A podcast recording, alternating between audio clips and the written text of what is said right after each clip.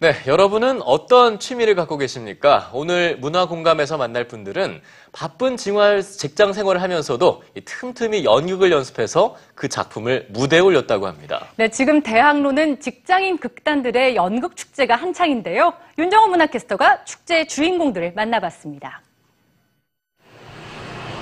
직장인 석상무 씨는 일을 마치고 늦은 시각 연습실로 향합니다. 먼저 도착한 동료들이 석 씨를 기다리고 있는데요.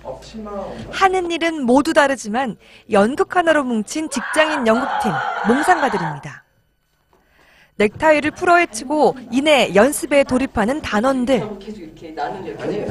하다 보니까 너무 재밌어서 오히려 직장 생활 할 때 힘든 거 이런 거 육체적으로는 여기 와서 더 힘들지만 정신적으로 좀 더 에너지를 얻어와서 여기서 얻은 에너지를 또 다시 일도 하고 그렇게 활력이 많이 되고 있어요.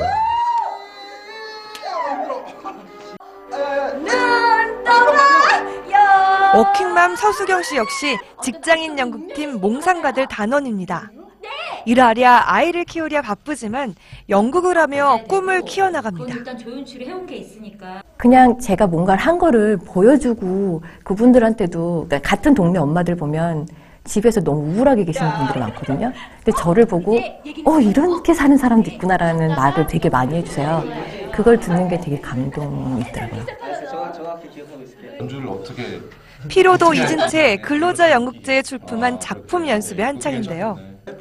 이번 연극제는 전문 배우가 아닌 직장인들의 연극 축제입니다. 프로들도 이들의 모습에 감동을 받습니다. 회사 끝나고 보통 피곤해서 대부분의 사람들이 집을 가잖아요. 가지 않고 어쨌든 밤을 새서라도 공연을 위해서 연습하는 거 보면 정말 정말 놀랍고 열정에 정말 박수를 쳐드리고 싶은 그런 생각입니다. 예. 잘하시고요. 무대 의상을 갖춰 입고 극중 인물에 몰입하는 배우들.